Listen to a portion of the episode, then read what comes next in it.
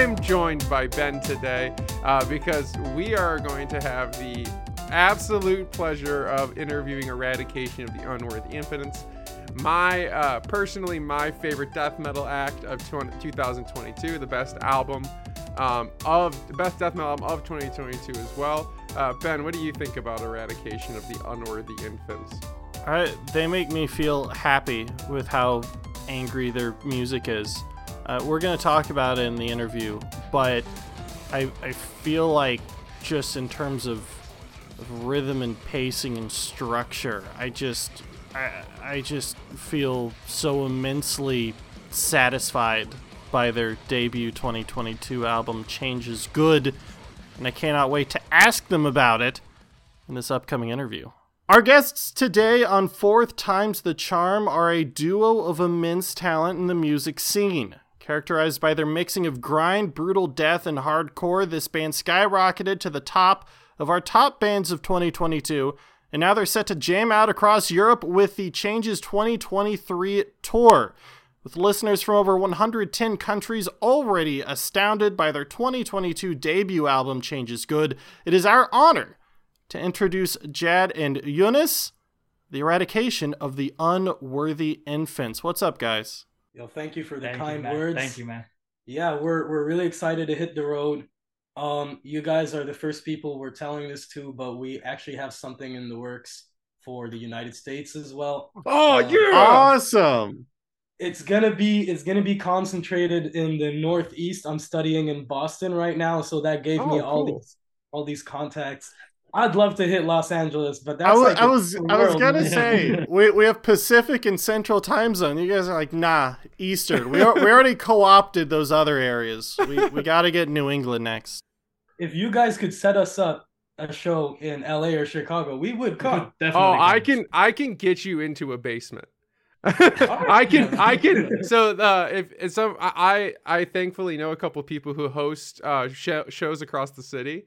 So like, let me know. We'll try to make something happen. We'll save that exclusive for a future date, but we'll work on it. I'm so excited you guys are coming to the U.S. That's fucking awesome. Thank you, man. It's gonna be cool. We're also nervous too, because we've never been there before, so we don't know how they treat brand new bands. Yeah, it depends on your city, man. Like I've thankfully been to shows, across the U.S. and in a couple international locations. And I think across the board, the U.S. has been really receptive, like at least in like Chicago and New York, when I've seen brand new bands play, especially who are playing stuff that has like a fresher sound to something that they already know, they respond super well.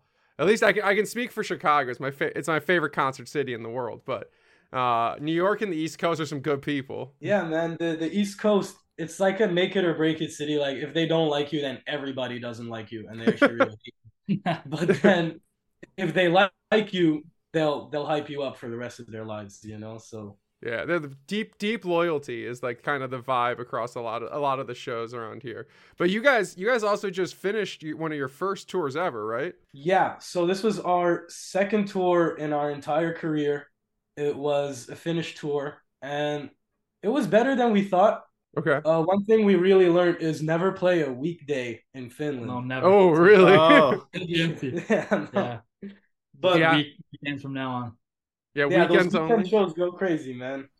Yeah. Did you guys have any like real big highlights? I saw some of the stuff you guys shared on your Instagram from the event. Was there anything like really exceptional or any like one show that really kind of like stood out as like a definitive performance? That Helsinki show was at a venue called On The Rocks. Yeah. And okay. On The Rocks is one of those, like, it's like a coming of passage, Mm-hmm. I don't know if I use that. If I use that term, rite of passage to play in On The Rocks if you're a band based in Finland. Like, if you're going to make it, you got to play at that venue first. Nice. Yeah, it's like a stepping stone. Everyone wants to play there at some point, but it's not, it's not the smallest of clubs to play mm-hmm. at. And I think it was pretty cool to see a lot of people show up to our show. Yeah, when you stepped on the stage and you saw like heads to the back. Oh, man. It feels different. Exactly. Those are rare moments with our band. And Jonas, you're from Finland originally, right? So did you grow up going to that venue, or have you gone to shows there since you've been an adult? And I The first time I went there was to play with my other band at a music competition kind of thing. Oh, nice. Yeah. Oh, yeah. I haven't really been there. Going to shows in Finland is kind of hard if you're under 18. Oh, really? Okay. Everything's 18 plus, and they don't even let you in because of the drinking laws and stuff. Yeah, they're not going to put an X on your hand and let you in, because if there's alcohol being served, that's it. You got to be 18. Really? Wow, hard line. Man, yeah. I wish I guess I got lucky in the States. I started going to like pagan fests and stuff at like metal shows when I was like 11, and they were just like, yeah, go in. Yeah, I mean, obviously like the big stadium shows you can go to with your family and stuff, but if you want to go to like a real club show to see like a band you're really liking, but it's not Metallica, tough luck, you know? Man.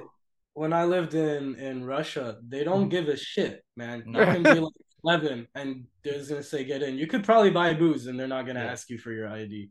So I actually want to touch on this real quick, because I don't know if I've ever met someone who's traveled to so many different places, especially to live around the world. Yeah, especially to live. I mean, I've traveled a lot in like the U.S., and I feel like that's impressive. I feel like you've been everywhere. So how does that affect, I don't know, maybe your worldview, or how does that affect how you see everything? I mean, in terms of worldview, it's helped me in the sense that I don't have any bias towards any certain country. Mm-hmm. So like, I think Russia's fucked up the same way I think the States is fucked up the same way I think China is fucked up, you know, right? Like, people that were born and raised in Russia have a really strong bias, and they hate America and they love Russia. And not all of them, though. Not all of them. Not all. No. And it's like, it's the same in the States. Not all of them, but a lot of Americans will just hate Russia right off the bat and just be completely loyal to the States. I think that's taken that away from me. But at the same time, I don't really have a hometown. You know? Right. I don't have a country to call home or a city to call home. It's Finland now, because that's where we did everything with the band. That's where most of my friends are and shit. But I mean, if you're looking at where I'm currently living, Boston should be my home city, but I don't know shit about Boston. and like it said, like on your metal archives, it says you were born in Kansas, and then you grew up around the world in Dubai, Cape Town, Moscow, Helsinki, and all over the place. Like, and I remember I listening to one of your other interviews, and you guys actually met in Moscow, right? Yes. We both lived there. I lived in St. Petersburg at first, and then I moved to Moscow, and then I met Jad, and we started making music, and then I had to move back to Finland, and he followed me, and we continued making music. So How old were you guys when you met? Were you guys in like high school, or I mean the equivalent of like a US high school? I don't know. Middle school, man. 11 years old. Oh, wow. Seventh grade. Yeah, that's right. I think so, yeah. So I remember another thing you mentioned early on is that one of the things that inspired you to start playing drums was Joey Jordison from Slipknot. 100%. Now, when you guys met, was that something you guys connected? Were you guys like, you know, full on maggots, like listening to Slipknot, what were your main musical kind of tendencies at like 11 or 12? Like when we met, when we first met, that was AC/DC and Guns. We really wanted to be very rock and roll, maybe like a little bit of punk. But then this one summer, I started listening to Pantera and Slipknot, and then showed it to Jad, and he thought it was cool, and then we started becoming more brutal. But at first I was terrified, man. I used to hate growls, you know. I used to think that shit was satanic. I used to think that shit was evil. Yeah, and now here I am doing that. I thought it was garbage at first. Yeah, I was very similar when I was a kid. I grew up listening to like American punk and like American hard rock classics like Led Zeppelin and like the Beatles with my dad and my mom. Like going to see, like listening to Kiss and shit. And then it was like Slipknot. And then I was like, okay, I can't do harsh vocals. So I'm just going to listen to like Nightwish and like power metal. And then like and then my friend took me to go see Arkona and fantastic Russian band. And they had, and Misha, their lead singer, has like these brutal growls. And I was like, okay, maybe there's something there. And then it really opened up. And I'm so glad, because it's led me to find bands that really kind of transcend all these sounds that I connected. Like, I think on the podcast, when we were talking about Change Is Good, my friend Nick, who listens to some death metal and nearly as much as I did, was talking about how you guys had like a bunch of influences. They weren't all the things he loved, but you guys managed to combine all the little influences that I've picked up over the years into like one sound. Like, and vocals are the big thing for me, especially with the more brutal stuff. Vocals hold me back from engaging. Like my one friend, all he listens to is like the most insane, like 700 BPM brutal death stuff from the Philippines. And I'm like, it sounds like a babbling brook and I'm confused. But your vocal performance really does kind of, you know, follow the lineage of both like kind of like more hardcore shouty vocals all the way to like, you know, like false chord pig squeals. Right. Like, thank you. That means a lot because we grew up listening to all sorts of shit, and I never wanted my band to be like a death metal band or a hardcore band. I wanted us to be a combination of what we listen to. Like, going back to the whole Slipknot thing, they're a new metal band, but they don't sound like most other new metal bands, you know? Right. Yeah. And yeah, when you go back and listen to those early days of metalcore, I think the thing that made bands like Slipknot stand out is where they were including influence from like, you know, like the Swedish Melodeath and like the Finnish, like, you know, bands like Demigod and Demilich, and like bands like Children of Bodom, bringing all of those things to the like in a wider metal audience. Exactly. Yeah. I want people from all corners, all sorts of scenes to like my music, because one thing we really don't like in our band is elitism, and that's a big thing here in Finland, man. Yeah, no, it's the Finnish scene is all about like old school death metal, gotta be real. 90s. Gotta be real. I don't really fuck with that. I like it when the vocals start shouting and there are breakdowns with pig squeals. All of it's cool. Like, some people will come up to me after a show and they're like, "We love your music, but sometimes we don't really know what's going on." That's kind of the point. Yeah. I think when I first when I first listened to the album, I think it's on Blasticide or Watch the Fall. It's one of the first times you do like kind of that false chord pig squeal. And I heard it and I was like, I feel like these guys are smiling, like while recording. Like it had this like joyous moment. I'm like, oh, okay. It's like bands like Sanguisugabogg, who seem like they're just having a good time while they're playing. Like in an album, they sound like they're having a good time. And like, you know, when you talk about elitism, like I've spent years listening to black metal now, and the amount of elitism in that genre like will drain the soul out of me. But then there's bands like Spider God who release an entire album of like 90s pop hits covered in black metal, or like Old Nick, who's like really taking the piss out of the whole thing. And I'm like, yeah, this is where I need to be situated, because when you're not having fun with it and you don't kind of get what the fuck, like, it's nerdy. It's all incredibly nerdy. Yeah, and like, if you don't embrace it, like, who are you performing for, really? Right. And metal can get very nerdy and off-putting. Like there's a lot of metal bands that are just like, no, thank you. You know. Yeah. And I was gonna say about black metal, I really like American black metal because, as you said, they like to combine things. It's not so strict, especially in the States. It's just this like big cesspool of like genre mixing, and I'll see a lineup with like a hardcore band and a black metal band and a death metal band playing at the same show. It's not like that over here at all, really, especially the black metal scene. They're like, so death metal and hardcore, they're like headbutting all the fucking time. Black metal's doing its own thing. Yeah, really. It's very separated from I have not seen a black metal band live here. And then if you are doing black metal, you're either doing the occult northern pagan shit, or you're doing the Nazi shit. Yeah. And that's a big fucking problem. Yeah, and that's especially I know you get like the history and the engagement of that stuff is like so much grander in the European market in general. And luckily enough, Chicago is a city that is like very anti-Nazi or anti-skinhead or anti any of that shit. And like anytime any of that stuff's even come near shows, like people are willing to engage in like very responsive ways to stop that shit from showing up. You know, the last show I went to was like a dungeon synth band, a harsh noise band, a sludge band, a doom band, and like a blackened hardcore / like blackened speed metal show. And like it was wonderful, especially because the group of people that invited me to that show. I met because we were shitting on NSBM bands at another black metal show we were at, and they were like, and then we all started talking about how annoying it is because I found some like Russian band and I was like super pumped because it was like super raw, kind of really like D-beat punk black metal, and I was like, all right, cool. None of the I found lyric translations. It's all good.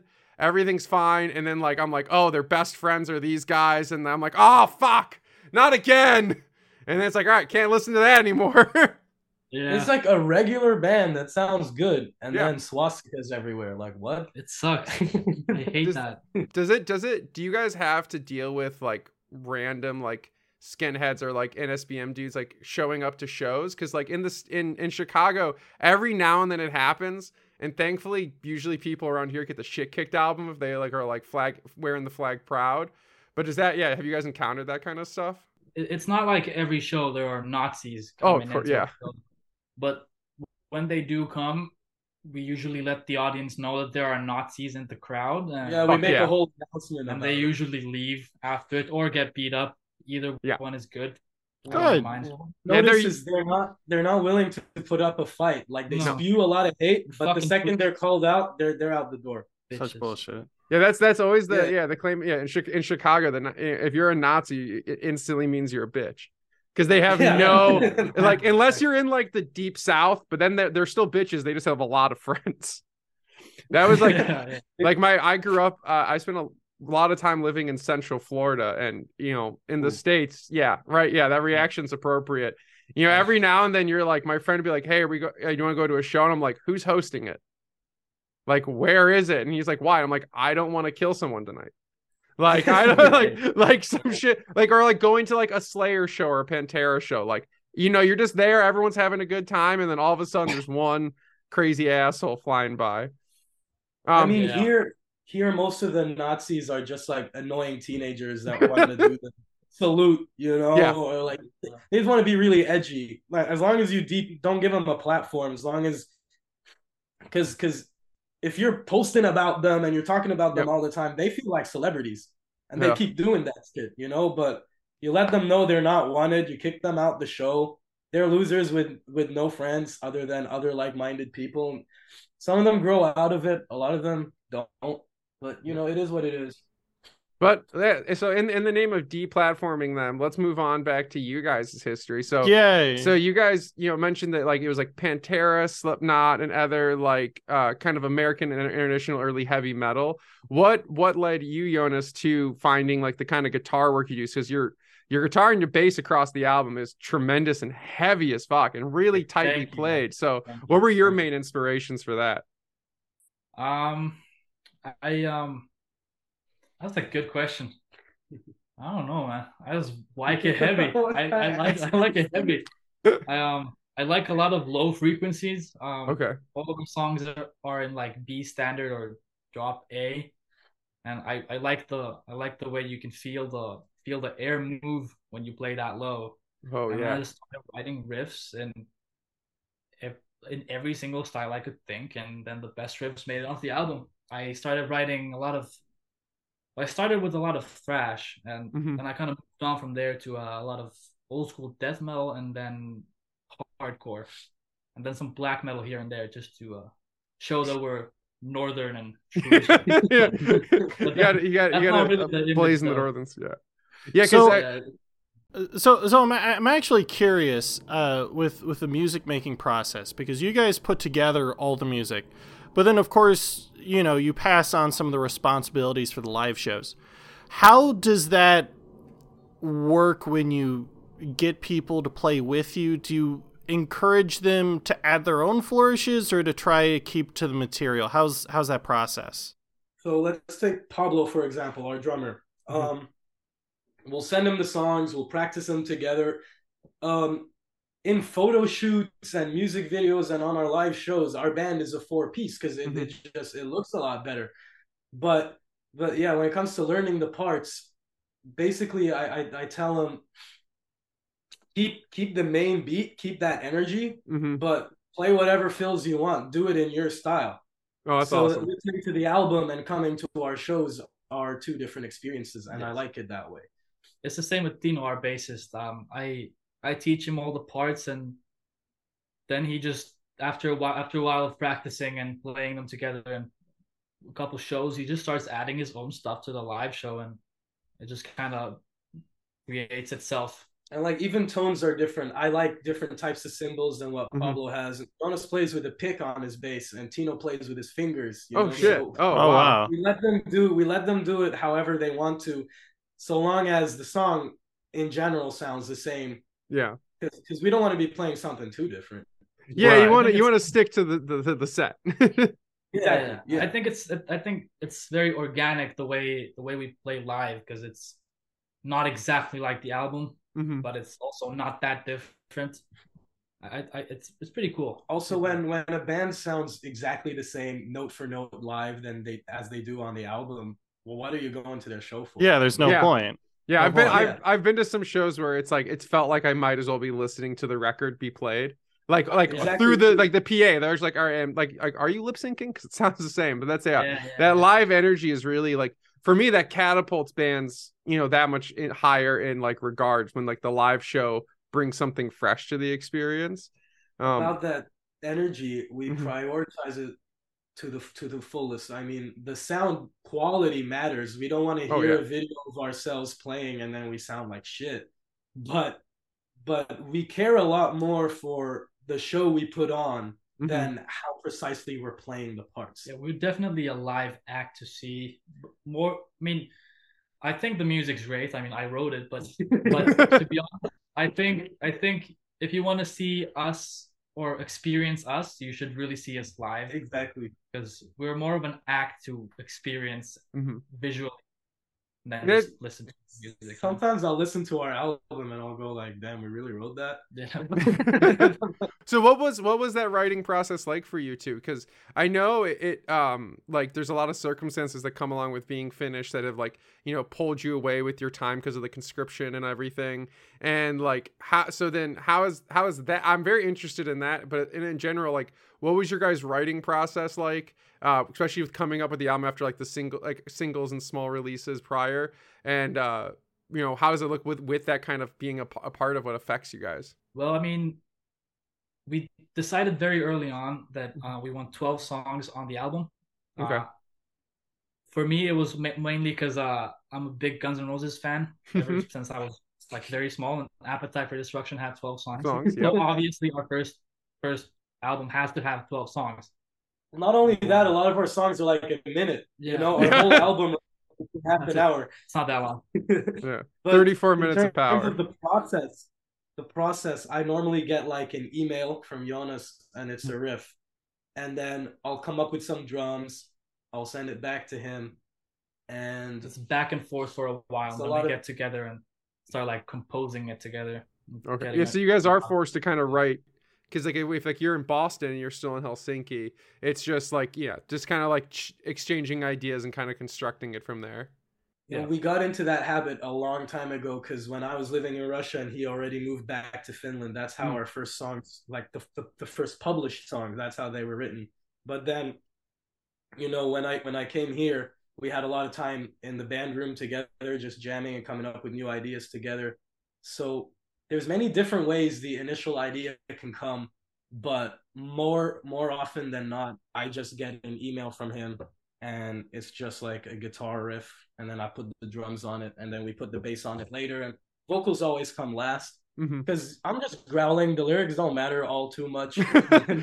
We were talking, Ben and I were like having a conversation like I wonder like where his lyrics come from, and I'm like, let me just read you the lyrics to Crocodile Tears and let's talk about what you think they come from. But you know, there were some reviews of Change Is Good where I remember one in particular, the guy was like, you know, these lyrics are much deeper than like the standard, you know, black metal album or death metal album.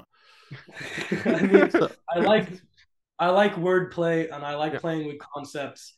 It's not like we have a concept album or anything like that. Right. Time to write lyrics when all the instrument parts are done, and I'm like, okay, shit, it's time to put vocals on this. I sit down with myself and I brainstorm different ideas, like how does this song make me feel, and then I'll land at a concept and I'll stick to that theme for the song. And like you mentioned Crocodile Tears, that's about like no one in particular, but you know, there's always an arrogant motherfucker that you don't like and pisses you off, and so that song's just about that.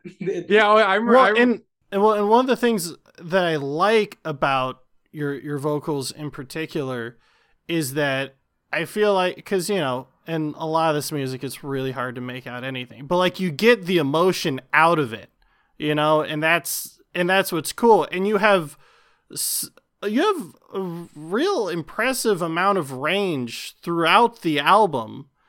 So how do you decide which like style you're gonna use? So like if like, is it like based, you're like, oh, like, okay, this kind of has that like BDM sound, let's go for some more like growly vocals, or this is like a quicker, more hardcore song, or is it just kind of what comes to you in the moment? No, you're right. It is like if this certain riff sounds really grindy or really brutal, I'm gonna do a low growl. Mm-hmm. Or if it sounds huge, then I'm gonna do a high scream because it sounds better on it. Like my default is that mid-range low growl. That's like what I'm comfortable with. But you know, sometimes I'll throw in a pig squeal or something like that. I do fuck around with inhales sometimes. Mm-hmm. I know people have mixed opinions on inhales, but it's not it's my main style or anything like that. And you're self-taught, right? Like you learned like through YouTube videos and like Google, like and like just like Googling shit. I was 12, man. Jared Bynes uploaded this like how-to screen. I remember watching that. Yeah, and that actually helped. It helped like kickstart it, and then I would find these like smaller videos with like 200 views, you know? Yeah. And, you know, you spend enough time on YouTube, you spend enough time trying to learn something, and you're gonna learn it, especially in this day and age. Like knowledge is free. And I just feel like having access to the internet and having access to all these lessons that I didn't have to pay a penny for really paid off, because if we were in the 80s right now, I'd probably be blowing my voice out. Yeah, right. And I think that's why we have so many awesome bands, you know, especially in like such like gate-kept scenes. You know, like you guys talked about how like the Finnish death metal scene is very like almost like true cult about like the old school sound, and like that can limit people's access to learning these different styles. But I mean, yeah, we live in the world where everyone can access the Library of Alexandria, at least in countries that allow their citizens to access the internet in that regard. But at least we can. And it's really awesome to hear that, like, you know, like I remember watching that exact same Jared Dines video when I was in like high school and being like, oh man, I wonder if I can learn how to scream too. And it's that dedication kind of brings you to the end of it, and that's so fucking cool.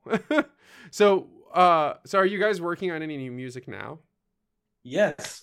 We just yesterday we filmed the video. Today we filmed the second one, and we're filming another one in a couple weeks. We're gonna drop 3 singles. We're gonna drop a 5-song EP. Oh, let's go! Very cool. I don't know if you ever listened to our first single. It's really embarrassingly bad. It's called Solitary Confinement. That's kind of garbage. We are re-recording it. Oh, cool. Re-releasing it for this EP, so it's going to be something worth playing on stage. Yeah. You got to bring it back to what you needed it to be. Well, exactly, so that it's on par with our more recent stuff, because we released that song when we were like 14. Wow. That's when all the best shit comes out. Yeah. We were very good at what we were.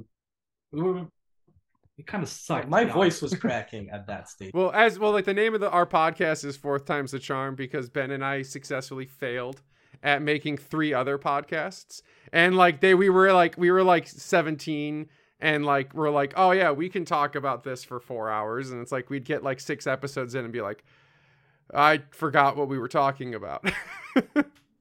Yeah. I mean, I feel like everyone wants to start a podcast, but to actually pull it off, I don't know how you guys do it, because that takes some. It's like I wanted to make a gaming channel when I was 11. Yeah, it takes some dedication for real. Well, that's the key, is just consistency, and I think for me, really, what it's about is I like talking about the things I love, and like what would allow me to talk to artists and people making stuff that I feel like deserve attention, deserve to be seen, and like artists like you guys who deserve to like have their story out there. You know, you're not just a metal archives page. You know, you're 2 people who are making fucking you know, music across, you know, internationally, and like from yourselves, and like have this story. So like, I want to like, that's why we do it. That's why every single week, you know, Ben and I, Ben Monty and our other friends get on here and talk about what we love and what we found in the world, because it's worth it. You know, you guys deserve it. I mean, we were reading your top 10 list, just seeing our album there really blew our minds, because we didn't think a podcast based in the States would be talking about our shit. Never. It's Matt, so interconnected. Matt finds everything. That's cool. He just knows. Well, I teach, and like those, like, you know, research and lore in school is like my favorite thing, because reading was super hard for me, so I got super obsessed with like learning about stuff. And like that became like how I listen to music now. Like it's like not inherently academic, but it's like I just want to find as much as possible. But and usually what's happened now is, as I've listened to more and more, I could feel myself becoming jaded and like kind of like, oh, okay, there's another one of these. So now when I find bands that truly seem like the people playing it are having a good time and are like bringing joy and like are happy that they're making their music, they don't just like hate all their fans, like that's the stuff that really like lifts me up inside. And you guys were like such a prime example of that. So I was like, it was amazing to be able to show off a band like Eradication of the Unworthy Infants, because, you know, a podcast in the US should be talking about you guys. I don't know how more podcasts in the US aren't talking about you guys. How did you come across the album? So my friend Kevin is the Nameless Mist on Instagram. He's a fantastic artist. He is like my death metal guru. So he and I met in high school, and he's the one who was like, stop listening to power metal, listen to death metal. And I was like, all right. Like he took me to my first Vader show, you know, like, and it all went from there. And he and I were just like going back and forth, and he's been trying to get me to like brutal death metal for like 4 years. I'm sure he's listening right now. He hasn't succeeded for the most part. But him and I were talking about Sanguisugabogg, and he was like, why them? You know, in the conversation, I was like, why not them? Yeah, that's right. I was like, cause they're having a great time. And he was like, yeah. He's like, oh, I think I heard something. And then he like, this was in like January or February, right after the album came out. And he's like, here, let's check this out. And I was like, oh, fuck. And I remember he sent me Crocodile Tears. And I like, I kicked my wall because I was like headbanging at my desk so hard. And my wife's like, what's wrong? And I'm like, no. Nothing's wrong. And like, yeah, so that's cool, man. Yeah. So like, shout out to my friend Kevin. You know, but yeah. He's been the one, and yeah, you guys have been, you know, when I was making my top 10 list of this year, I was trying to like, I'm like, okay, there's all these incredibly good albums, you know, well made, well produced, whatever. But what have I been like choosing to put on and listen to, like when I'm driving to work or when I'm, you know, going to the store, playing video games or something. And like, you guys were like at the top of that list, you know, alongside with the rest of my top 5. Those were the albums I was like, any given point in the year, any of the last of 2022, if I was going to put something on or play something for a friend, you guys were like at the top of that list every time, especially if I was like, check out this good death metal. And they were like, we really got to come to Chicago, man. No, yeah. Yeah, we do. Yeah. So thank you. Yeah, it's my pleasure, man. So I was curious, you know, as a friend, my friend Kevin and I were talking about this interview over the last week because he was super pumped to hear about it.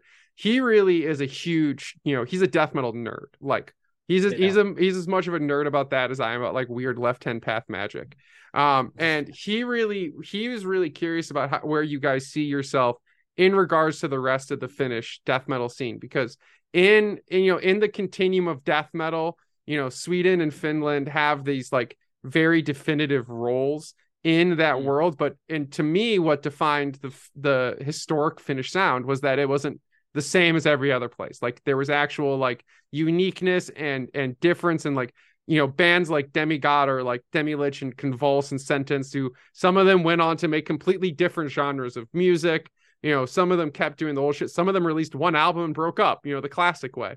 So how do you guys see yourself in regards to like the whole like kind of Finnish death metal scene, because you guys list yourself as an American Finnish death metal band? So We're definitely outsiders, especially going back to what we were talking about with the elitism. Mm-hmm. There's Helsinki Deathfest here, and we played one time, but I don't know the likelihood of us playing there again, simply because we're not fucking that, you know? We're not... You don't sound like Blood Incantation. You sound better, and that's what matters. Oh, man. Thank you. Yeah, I'm not going to name names, but that means a lot. Thank you so much. But yeah, and it's sometimes hard to get, like, festival slots, mm-hmm. but the younger people dig our shit. Like, when we play all ages shows, they're always packed out. And I feel like in the current state of the Finnish scene, as I said, we're outliers, but 5-10 years from now, maybe elitism's not going to be much of a thing here anymore. Maybe these younger kids are going to be more into hardcore than they were 10 years ago and such. Yeah, I feel like the new generation of Finnish metal fans is way more open-minded. It's really promising. Like, we play shows in bars where you can't come if you're under age 18, mm-hmm. And these, you know, middle-aged men just, you know, drink their beer and pop their heads. But then we would play a show that's, you know, all ages, no alcohol, everyone's sober, just kids. Right. They go crazy. Yeah, like, those dangerous crazy. You see blood in the pit. Those are crazy. Those are some of my favorite shows too. It's when like no one, you realize everyone's there for the same reason and no one needs to be drunk or high. They were just fucking are going there to die. Yeah.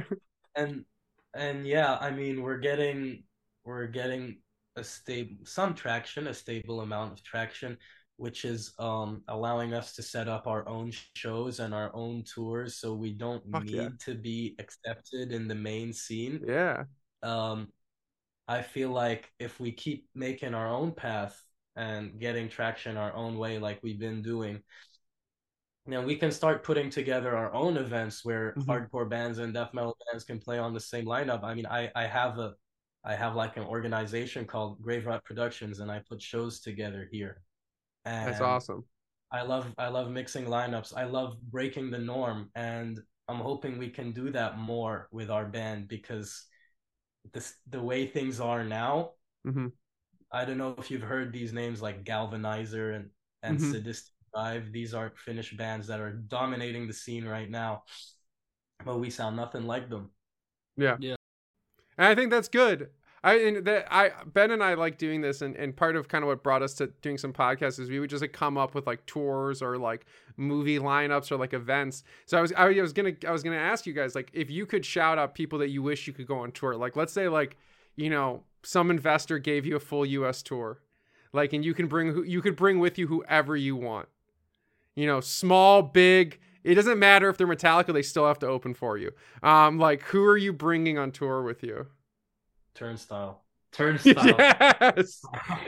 That fucking show would be amazing. That would be crazy. Turnstile or Knocked Loose. When I discovered Turnstile, I saw that they were very much a hardcore band, but there's mm-hmm. this thing about them that's not like the rest. They are so unique.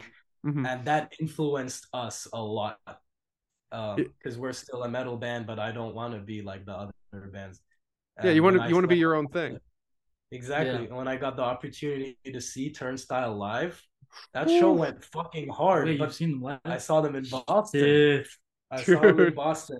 That was incredible. I've been to a lot of hardcore shows. Mm-hmm. That was by all means a hardcore show, but it felt nothing like one. Oh, that's incredible. Those are beautiful ones. Like, I remember the first time I saw Knocked Loose, and I was like, oh, this is going to be good. And I kind of knew what the show was going to be like. And it was sold out, and I saw someone get knocked unconscious like 20 minutes into the evening during the opening band, and I was like, "Oh, okay, this is band. Yeah." It's that kind of show. Sometimes, every now and then, the Chicago crowd just chooses violence from the beginning of the night. That's what the city's known for, man. Yeah. I will say, we have a heavy reputation, and sometimes we earn it. You know, I always say Chicago is a lot safer than people give it credit for, or I guess give it, you know, discredit for. But, you know, we We know how to show up when we need to. You know, even if it's a Tuesday night, sometimes we sell out a bar and throw chairs. I'd love to see a Knocked Loose show, man. That sounds like it's actually dangerous. Yeah, I remember the first time I saw Napalm Death, my friend Kevin actually took me to that show. It was a Municipal Waste and Napalm Death in a co-headlining set. And like his glasses got kicked off, got put back on, got kicked off and broken in half, and then got shattered. So like it's so worth it. That's why you need goggles. Yeah, you need goggles. Yeah. I just tell Ben to leave his glasses at home anytime if he comes to a show. I'm like, no, don't.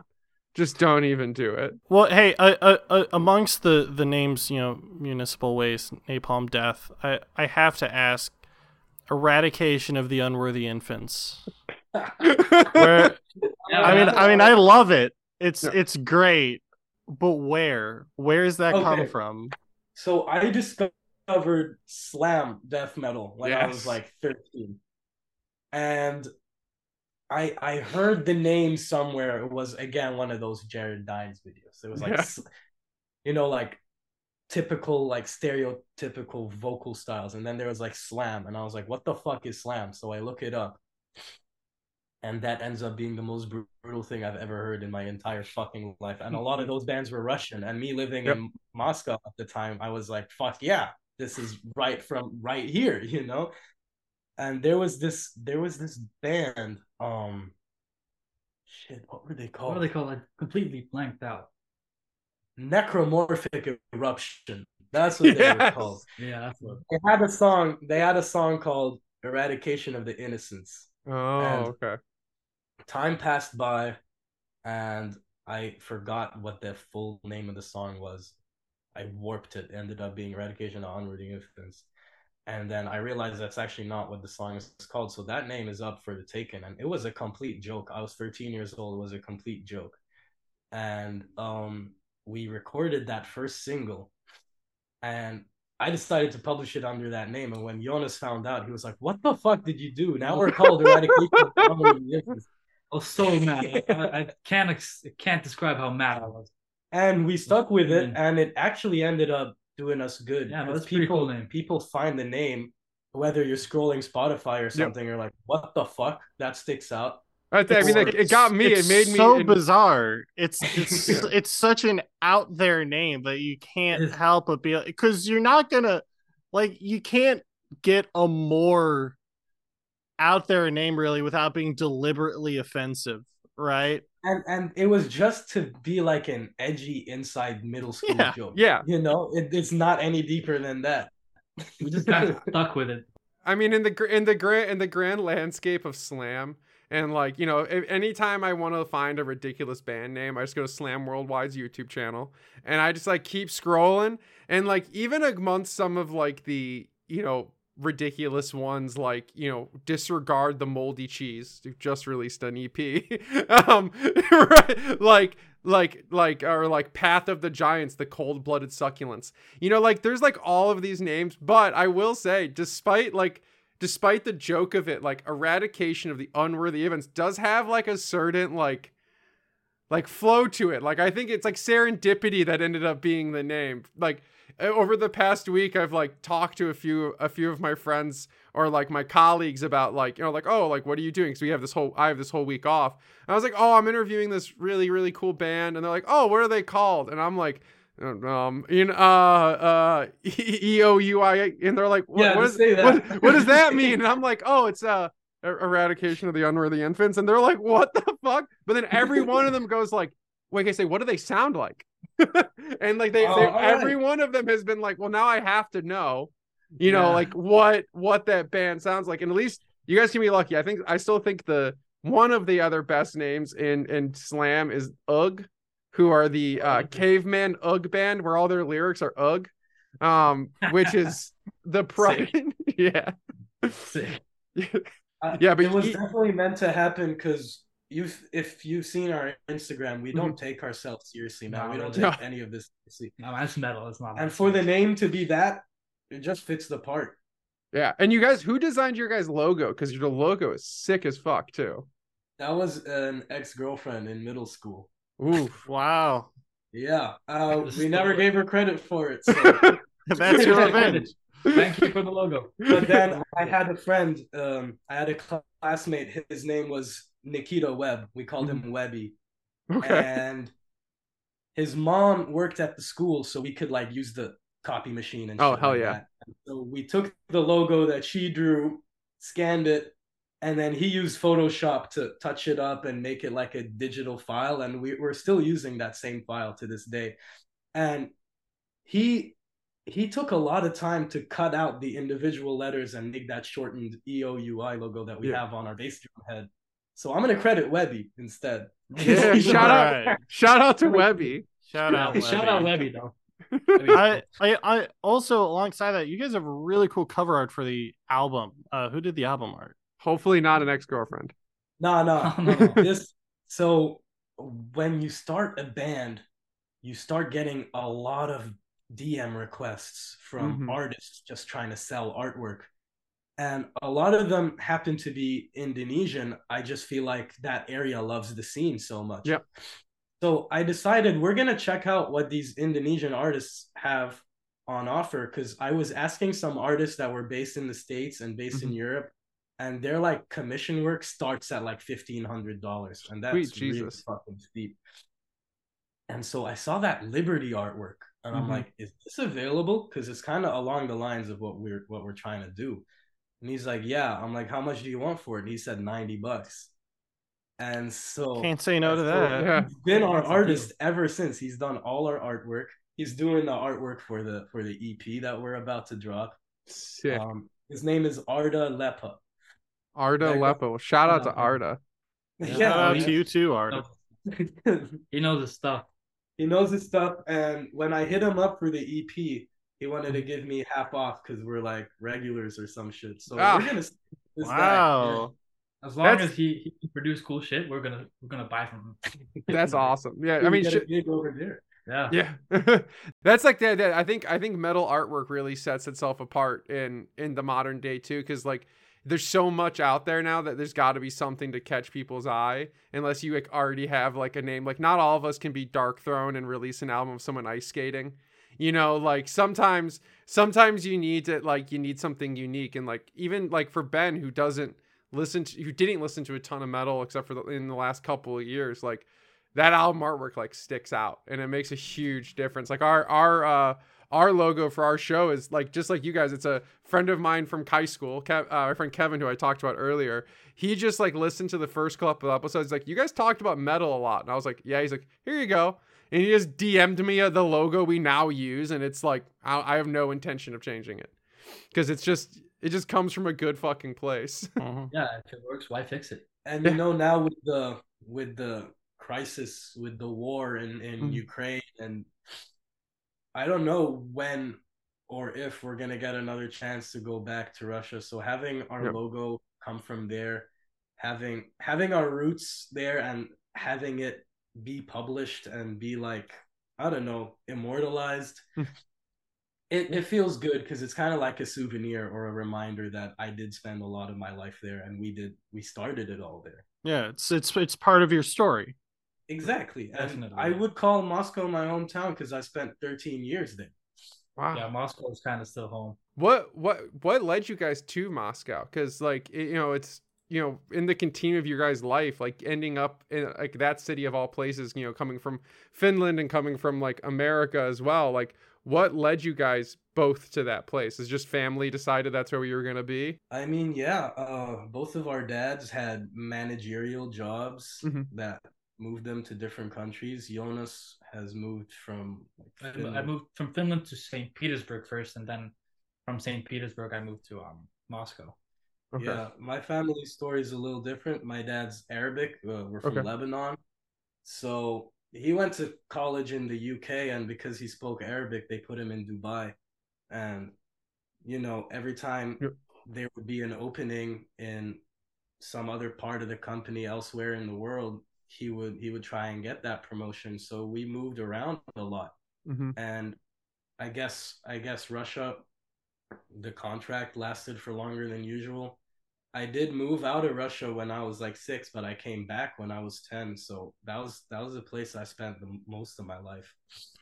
And I mean, I think now, like you mentioned earlier, it's a time to, like, you know, remember that, like, I mean, I watch a lot of like YouTube videos and like stuff from like people who tour around Russia and around and like follow artists. And it's like a lot of people, I think now in the modern day, are generalizing, like, you know, who's making art from Russia or who is Russia or who is Russian, and like kind of like getting stuck in all the shit that's happening right now. But there's so many incredible things and incredible people that are coming out of Russia are still there or who aren't there now. And I was saying, in the end, it's just another country with people, regular people that do regular things and make art and go to work and pay their bills.